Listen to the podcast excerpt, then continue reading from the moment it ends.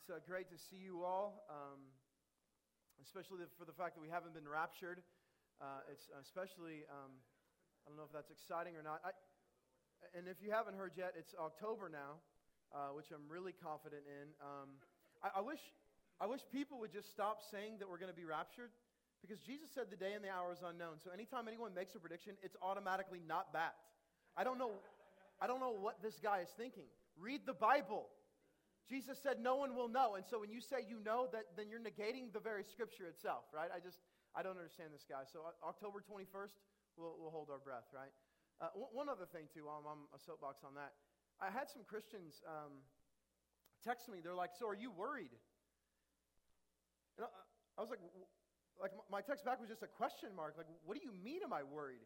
If Jesus does come back, it's going to be amazing. You know, like, I don't understand what are you worried? Like, no. Are you? Like, you know, it's kind of a personal problem, really, right? Um, now, listen, uh, tonight's going to be entirely different. And I'm so glad you came tonight. Um, this, I'm ringing here. I don't know what's happening, but it's bugging me. Thanks. Um, it's not your fault. It's mine, I think. But um, the, uh, in third grade, you guys remember third grade? Uh, I had this amazing opportunity. Actually, I was a part of an experiment. I know that sounds dicey. Uh, but it, it, it, was awesome, actually. Uh, my third grade, yeah, explains a lot, I know. But um, my third grade class, uh, your, your parents had to sign you up for this special thing, and it was called cooperative learning. Listen to this. I literally spent my entire third grade year doing everything in small groups. There were 60 of us in one class. Have, have, you, have you, Jessica, have you heard it? Like, is this still happening? Teachers, is this, okay. It was unbelievable. Like, everything. We tested individually sometimes, but like everything was happening in a small group. And I really believe it was huge for my growth. It was very formidable for me. I, I feel like I learned a lot about leadership in, that, in those moments. The biggest lesson, though, that I learned in that is I learned how to think. And I know that, I know that sounds strange. Like you're like, well, but, but there's others. It's like a small group. So why would you learn how to think? Like, could you just be resting on other people? No, actually, the process of like having to wrestle with things and like speak out loud about it and talk about it was incredibly helpful. Uh, it goes against the grain of modern Christianity, where I feel like most of us have literally just been spoon fed our entire life. Have you, ever, have you ever felt like that before? That literally all the teaching that you've ever had on the scripture, it just comes to you on this, you know, very silver, perfect spoon. And, and he, like, here it is. And you're, you're never taught to think critically about the scripture, about your faith. Have you ever had that sense? It, it's like this it's why when people go to college and they sit underneath a liberal professor for the first time in a world religion class, and the professor makes some statements about Christianity, for the very first time they've ever heard anything against Christianity, it's why, whatever the percentage is, so many Christian students who walked into college seemingly strong all of a sudden just binge on everything against the scripture. Why?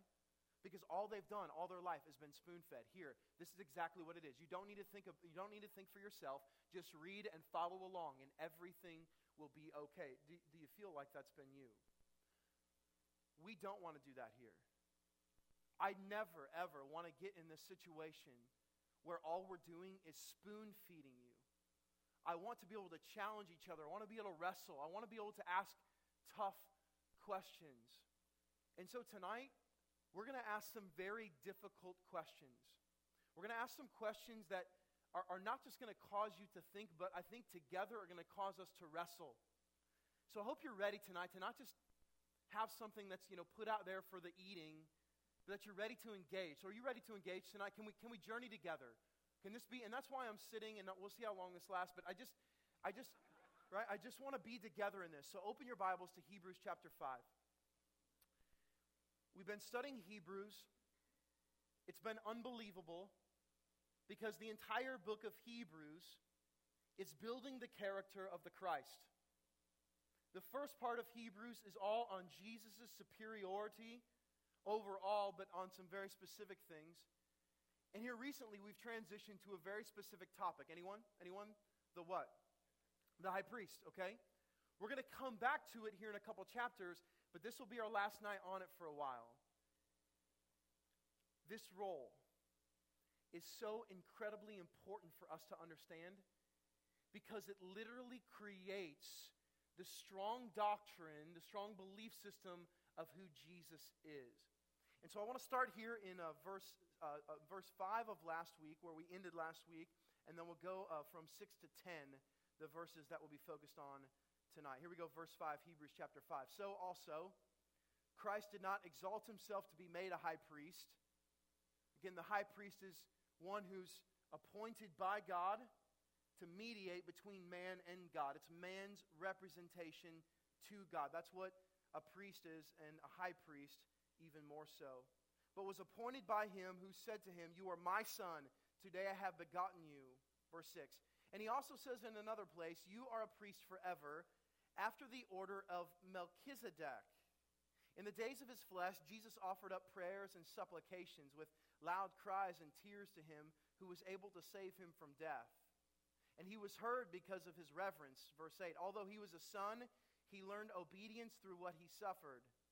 And being made perfect, he became the source of eternal salvation to all who obey him. Verse 10 Being designated by God a high priest after the order of Melchizedek.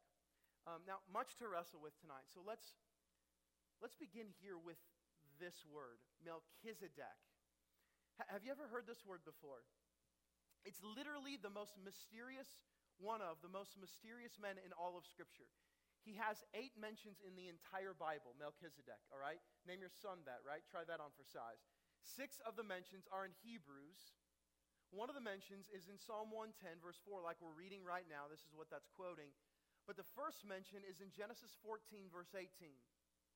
It's in Genesis 14, verse 18, that we learn that Melchizedek, and I don't want to go too much into Melchizedek because we, will spend an entire, literally, chapter on him here in a couple chapters. Melchizedek is called the king of, anyone? Salem. Now, that's an interesting name. The king of Salem, the, the ancient name for the city Jerusalem, right? And there's lots of um, interesting things that happen around Melchizedek. There's, there's even this imagery of bread and wine that's used with Melchizedek. Abraham tithes to Melchizedek before tithing is even a principle. So we have all kinds of things surrounding Melchizedek. The only thing we need to know tonight, uh, outside of just being able to say the name properly now after we leave, which will be exciting, is that Melchizedek is mentioned here to show that Jesus comes from a different line. Remember when I showed you two weeks ago that, that uh, Jesus, different from Aaron, he comes from a completely different lineage of high priests. Beginning with Aaron and all 82 other high priests that come after him, they all come from what tribe? The tribe of the what? The tribe of the Levites. But not Jesus. Jesus comes from this line, which is, which is significant. Why? Because Melchizedek is the what of Salem? The king of Salem. Aaron, was Aaron a king? No. Aaron was not a king. He was a high priest, but he wasn't a king. Jesus comes from the kingly order of Melchizedek. Now, let's deal with the rest part of this uh, passage here. As he also says in another place, you are a priest. What's the word there? Forever. Now, um, let's think on this for a moment, shall we? Listen to this. I, I saw this word and I was instantly drawn because we're going to see it come up again here at the end in verse 10. What if, what if God was bound by time? Like, in other words, what if, what if the whole structure of time was actually incredibly tied up? What if, what if like all of this was real, true, and legitimate, and, and one day, like a hundred years after Christ came back or something, just nothing would, everything would just cease to exist. What if God was bound by space and time? Have you ever thought about that before? So many mentions in the scripture about God being eternal, forever, consistent, faithful. But, but what if, if you just sit back for a moment and you think about what if God wasn't eternal? In fact, let me say it this way What if God was wasn't in the very beginning, but somehow became existent. Let me ask you this if God was bound by space and time, would it affect your perception of God? Would it change your trust, your faith in who He is? if all the rest of Scripture was true, but the portion of him being eternal wasn't the case, do you think in your heart and in your mind that your entire concept of God would be changed? Uh, let me say it this way uh, the stuff happening in Joplin. Have you, I mean, so, so sad, right? I mean, the stories keep coming up. Uh, have any of you guys been to the Weather Channel's website? Have you seen what some of the, uh, some of the staff guys and I were watching? This reporter comes on right after all of this has happened. He's amidst the wreckage. Have any of you seen this video? Um, he comes on the wreckage. He gets in front of, behind the mic and in front of the camera. And listen to this. He starts talking, and he literally just starts bawling. Like this trained professional to deal with chaos. He can't take it. I mean, it's so devastating. In the clip, he literally turns his back to the camera and he's sobbing in the microphone because of the devastation. For me, as I watch that clip, for that guy in that moment to listen to this, all of a sudden time matters. See what I'm saying? I don't know if he has, has kids, and I don't know if he was thinking about kids in that moment. I don't know how many loved ones he has, or if he was thinking about his loved ones potentially passing away. But that guy in that moment realizes that time matters. If time didn't matter to God, then why would he spend so much time speaking of his eternal nature? If time didn't matter to God, then why would it be significant that Jesus would be our priest forever? If somehow these moments, like literally these moments right here, were insignificant, then why would God give us any concept of time at all? But He doesn't do that. He's constantly talking about his eternal nature. He's a priest forever. He's not bound by space and time. He is outside of it. Listen to this. He's the king of it. He created it. And so, if he created space and time, if he is in fact forever and eternal, then for us, literally everything changes because time matters. Your time on this earth matters. God in his eternal nature matters. Every second matters. And I want to contend to you why is it that it takes these urgent moments for us to realize that? Is anyone else bothered by that? I've talked about it before. Urgent triggers. We all have them a certain sign, a movie, whatever it may be, where all of a sudden life just comes into focus. Does anyone else long to live in the kind of perception that every single second is incredibly important. If I'm resting and sleeping, I'm doing it intentionally because I need to wake up tomorrow and be on mission. You see? Literally every single thing that we do can be focused because time matters. Now, all of your life, you've just been God's eternal, God's eternal. Here, eat. God's eternal, God's eternal. But what happens when you start thinking about if He wasn't? Can I just ask you this? Does it make you appreciate his nature a little bit more? Does it make you wonder a little bit more? There's a reason why all of this is happening. So, verse 6 you're a priest forever after the order of Melchizedek.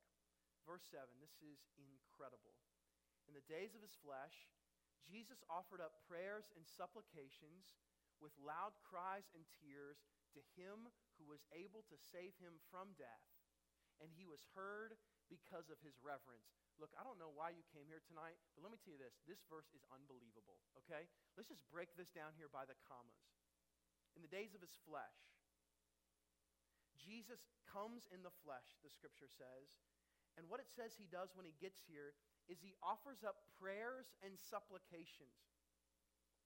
So, uh, one of the things that the church teaches you growing up, rightfully so, is that you should pray, right? Like, this is not a novel concept prayer is good. But oftentimes for me, like I, I wondered like how all of that connects with everything. When I realized three years ago that the Savior spends a significant amount of time praying, that the Christ, fully God and fully man, Scripture says all the time, and he went to the mountainside and prayed, and he withdrew and he prayed. The Garden of Gethsemane, he prayed. If Jesus being fully God and fully man, is spending a significant amount of time praying. I'm pretty sure for us that should rise in its escalation of importance. Anyone else?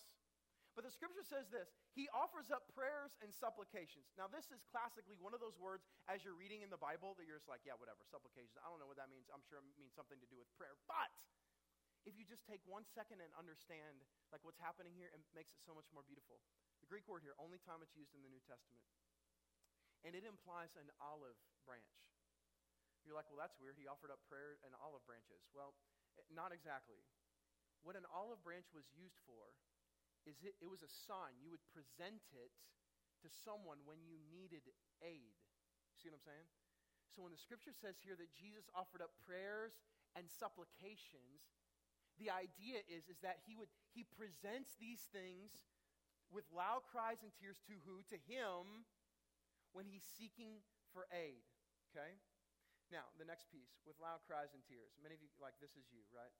How, how many, don't maybe don't raise your hand. I'm not sure. You're already crying. But how many of you are just like I'm a really emotional? Like I just I love to cry when I pray. Any, anyone want to? No. Okay. Well, you have some credence if you if you do that because Jesus did. Uh, I know for many of you this brings up your favorite Bible verse. Jesus wept. He did cry. Okay. Um, but but for me, the, the whole image here is the Garden of Gethsemane. Right before his death, what does the scripture say? Jesus is in the garden and he's praying, and Luke's gospel records he, he prays more fervently or with more angst and literally begins to, to literally like sweat blood because of his prayers are so intense with loud cries and with, uh, with loud cries and tears. Now, I want to show you the balance of the scripture because it's unbelievable. He's praying to God because God is able to save him from death, to resurrect him from the grave, and he was heard because of his what?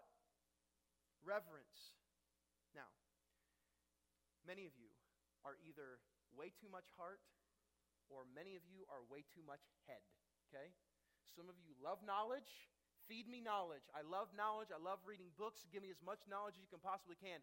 Others of you are not so fond of knowledge. I love emotions, though. Like I can just up and down, don't care about this. What I see in this passage is a concept I taught a couple years ago. Right doctrine needs to be combined with right emotion. You don't see a picture here of Jesus being some emotional basket case prayer. He's reverent, in fear, in respect of God, and still emotional, which tells us what? He has right doctrine, right belief, and he has right emotion. And you know, when those two things combine, it creates a beautiful picture, right?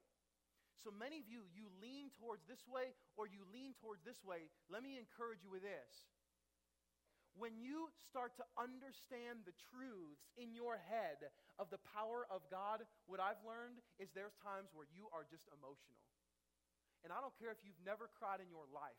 When you begin to ponder on the depth of the grace of God, there are times where I believe we should be moved to tears. It's that good, it's that great, it's that connecting. But still, an interesting piece in all this. He came in the flesh. What if he didn't? Listen to this. What if God had a plan for atonement, for the forgiveness of sins? that didn't include Jesus coming in the flesh? What if God one day was just like, forgiven? Don't need to send Jesus, this whole story, still fulfill it, but it's, it's done, it's over. You're all, boom, forgiven. Do you think if Jesus doesn't come in the flesh that things change for you? Do you think that if all of a sudden he cannot be the picture for us of who God is, that your faith changes? Like if Jesus doesn't come. My grandmother is 89 and incredibly deaf and literally the saint of the universe. Um, if there is sainthood and like she just, I mean, she's an unbelievable woman, a godly woman, uh, the wife to my grandfather who I speak of all the time. Got to see her this past weekend. I know my grandmother doesn't have much time. And, and as I embrace her before we're going, Maybe you've done this before, maybe to some people that you shouldn't. But I like held the hug a little bit longer, you know? I like just, I didn't want to let her go. Have you ever had one of those moments before? I mean, I just, I was, I was squeezing her, right? And she was even like, whoa, take it easy, you know? Um, but I was just, I just didn't want to let her go. So she pulls away from me. She looks at me in an 89 year old face and she says, Mark, I love you. And it was in, it was in that moment again that I was reminded how much love matters. Um, there's this brilliant scripture in Romans chapter 5 that says this But God shows his love for us in that while we were still sinners, Christ died. Love matters. If Jesus doesn't come in the flesh, if Jesus isn't the plan of atonement, is there something in you that thinks you would not understand God's love as you do now? Where all of a sudden, if you can look at it from an entirely different perspective, you see that God sends Jesus to reveal the depth of his love because love matters.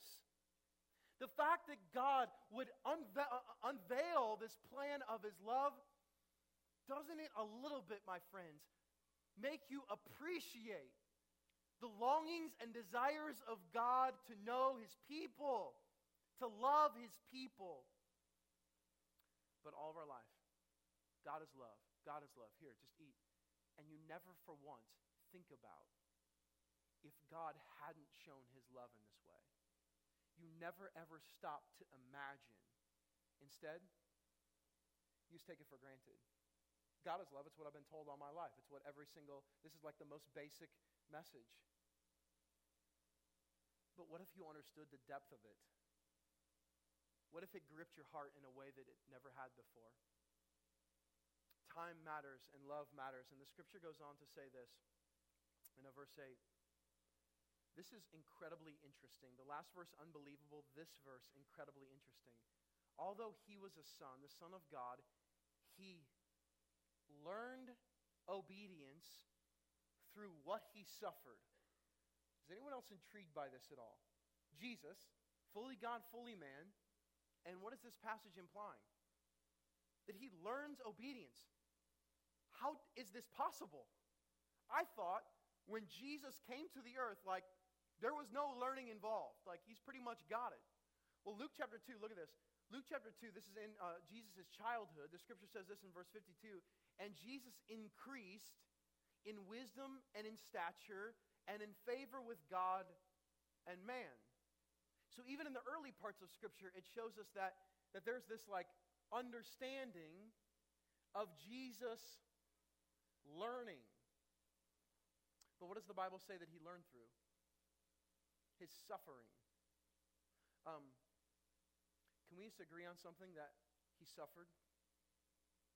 Uh, he was beat and smacked, whipped, blood drenched flesh, crown of thorns stuck on his body. And the scripture says that he learned obedience. That means this that he literally humbled himself so much so as fully man so that he could better relate to those he was saving by learning. See what I'm saying? He, as the great high priest, as the great mediation between God and man, humbled himself so much so in the fully man piece of him to allow himself to learn through suffering so that when he represents you to God, as the scripture has already said, he's a sympathetic high priest. Why don't we desire to learn through suffering more? Why are we always looking at suffering as the worst thing ever instead of potentially the biggest blessing? Why are we so quick to say, Why us? Why God? Why now? Instead of saying, God, I know you're real. I desire to learn obedience through it. Teach me. You learned, you grew, you're the sympathetic high priest, so teach me. And this only gets more interesting here in verse 9. And being made perfect you see the connection here? Like becoming obedient, learning obedience, and being made perfect. I thought, again, I thought he was perfect. And being made perfect, he became the what? The source of eternal salvation To all who, what's the word? To all who obey him. Now, this is a brilliant, um, a brilliant way of understanding this. In, uh, in uh, excuse me here, in, uh, in Philippians chapter 2, uh, verse uh, 7, 8, and 9, the scripture says that he literally humbled himself to, to become obedient even to death, death on a cross. And so there's this connection here with verse 9 and Philippians 2 that, that he's made perfect. The image here is this is completion. So he learns obedience by being made perfect, and the image is that he wasn't made perfect, but it's that he completed the work. Now, let me say it this way. Uh, my son Dawson, whom I talk about often, as he gets older, we're all praying he gets more obedient, okay? Right? This is our prayer. I plead it with tears and supplications often, right? Dear God, make Dawson. Listen to this. If Dawson grows older and once he can start talking in non Ewok, and he communicates to me and says, Dad, Dad, yeah, I've learned that. I've learned that principle. You've taught me. I've learned it. But then he doesn't do that. To me, that says he hasn't learned it. Fair enough? Uh, for instance, if I tell him to clean up the, the toy room, which he enjoys not cleaning it up and making a mess of it, and one day he says, Hey, Dad, I've learned. When you say clean up the toy room, I'm going to clean up the toy room. And the next time I say clean up the toy room and he doesn't do it, I would say he hasn't learned it. Jesus completes the work, shows that he has learned obedience by fulfilling it perfectly. Are you with me? And in doing so, becomes the source, the source of eternal salvation. I love this word right here. Anyone else? Seems so insignificant, right? The. The scripture doesn't say a source, right? You bought me a gun rack, right? It doesn't say that. The scripture says the source. He's not a source, he's not a option, he is the source. If you've ever, outside of He's the way, the truth, and the life, and no one comes, if you've ever searched for another scripture that affirms the authentic nature of Jesus being the only way, the only truth, and the only life, here it is. He is the source. From Him, the wellspring of life. You don't go anywhere else. He's the source of what? Eternal salvation. Time matters. Though it feels so temporary, though it feels so like we're just right here in our little ozone of an existence. All of this has eternal ramifications to all who what? Who obey him. Now, this seems like a work, works-based righteousness a little bit, right? Okay, so you're telling me that like those who obey him, those are the ones that, that then like get the source of eternal salvation. This is the exact representation of what we were talking about earlier right doctrine, right emotion, and obedience revealing we've learned that He's the source. Are you with me? He's the source, the eternal source of all salvation. And now, our last question, verse 10. Being designated by God a high priest after the order of Melchizedek. Okay, again, only eight mentions in the scripture, two in these short verses. Here's my question What if man was still your priest? Like, literally, what, what if all of your existence, all of your understanding of God, was still happening through a human priest? Your forgiveness of sins, your prayers, all of your interaction, all of your knowledge, it was all stemming from, in this case, even me or Jeff or Matt. If that was the case now, if all of your interaction with God could only happen through me, can I ask you this? Do you think you trust Him less? Do you think your relationship with God would be different? Do you think that there would be something completely shifting about your walk with God. One of the things I love about Love Families, it's our small group network on Sundays, is week in and week out, I'm seeing the vulnerability of people a couple weeks ago. Uh, filled living room, beautiful. I love them all. And um, we had some individuals just literally decide that, that that was their moment where they were just gonna just gonna share like the depths of their heart. And I sat back and appreciating what had happened. And it was in that moment that I realized how much intimacy matters. Like in that moment, strangely, as people are being vulnerable and as we're getting this sense of what it means to be a family and open up in all honesty, I felt so intimately connected with these other people in a strange way. People are crying, people are praying together. It was this innate sense of community. And it's the exact picture of the blessing that God has in sending Jesus to be our priest. It shows us in the very nature of God. Listen to this because this is so encouraging that intimacy matters to God. Knowing His people, not only creating them, not only knowing the depths of their hearts. Intimacy matters to God. Is anyone else just encouraged a little bit? Now, listen, I'm not saying, I'm not saying tonight that you don't believe. I'm not saying tonight that you don't believe He's eternal. Some of you may struggle with that, but I'm not saying for the vast majority that you struggle with that. I'm not saying that. I'm not saying you don't believe He's eternal. I'm also not saying that you don't believe He came in the flesh, that He's the plan of atonement, that He's the plan for forgiveness of sins. I'm not implying that at all. I'm also not saying that you don't believe that He's the priest. But what I am saying tonight, church, is that we're taking the character of God for granted in ways that are deep rooted sin. All of the biblical writers, all of them, write from one perspective. Here's who God is. Here's God. Here's his character. Here he, here, here's, here's who he is, over and over and over. Here's Christ. Here's God. Here's the Spirit. Here's the character. And all of the biblical writers their understanding is when you understand the fullness of God's character, you will arrive at this place in your life where like you you long for that because there's no place else to go. I fear because all of our life we've been spoon-fed.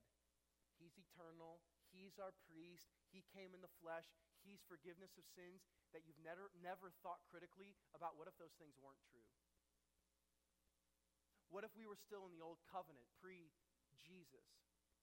Not intimately connected with God, still your faith through man. What if God, like all of this, was just going to end one day because he wasn't eternal? What happens when you turn your mind a little bit and wonder if those things weren't true? Doesn't in anyone else it just cause you to appreciate it a little bit more? And for me in my house, here's where I've, here's where I've arrived. I long for the gospel, the good news of Jesus, his life, his death, and his resurrection. I long for the good news of Christ to transform me by the minute. Anyone else?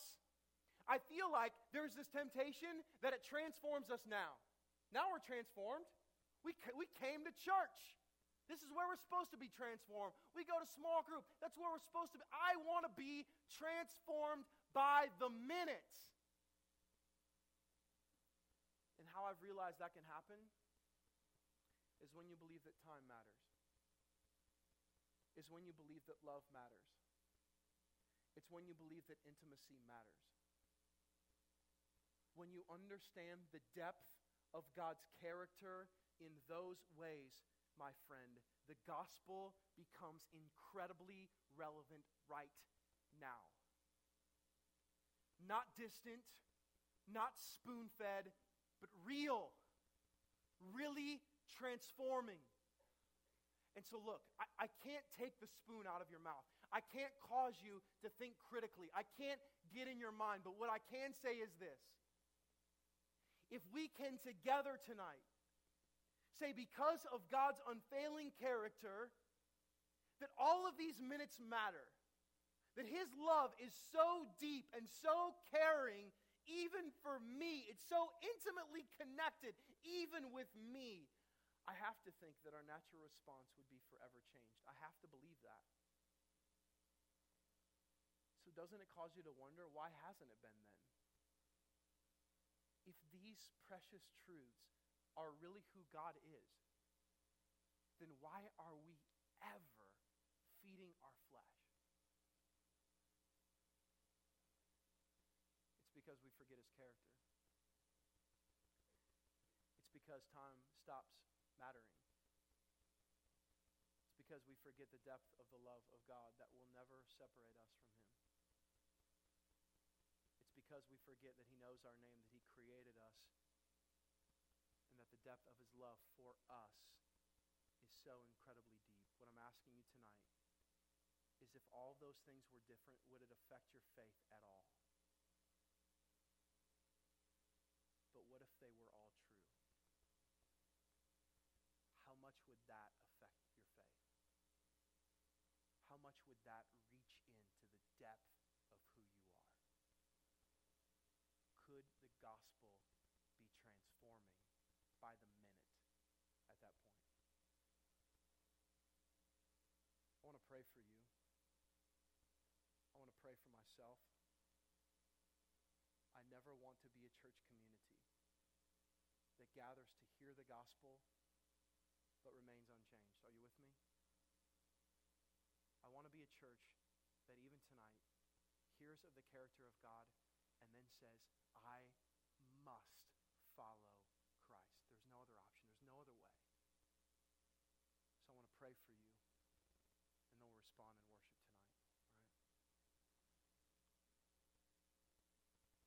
Right? Father God, you are good and holy and righteous. And I pray tonight that you would help us understand the fullness of your awing character in ways that would cause our hearts to be stirred and changed by the second. God, cause our hearts tonight to repent, to turn from our sin, to turn from our wicked ways, to turn from the ways that we distance ourselves from you. God, cause our hearts to worship with joy because of what you've done and what you'll continue to do. You are eternal, God. Thank you. You are our high priest. You are loving God. Thank you for these things. Thank you for coming in the flesh. Thank you for providing intimacy. God, now help us live like those things are true.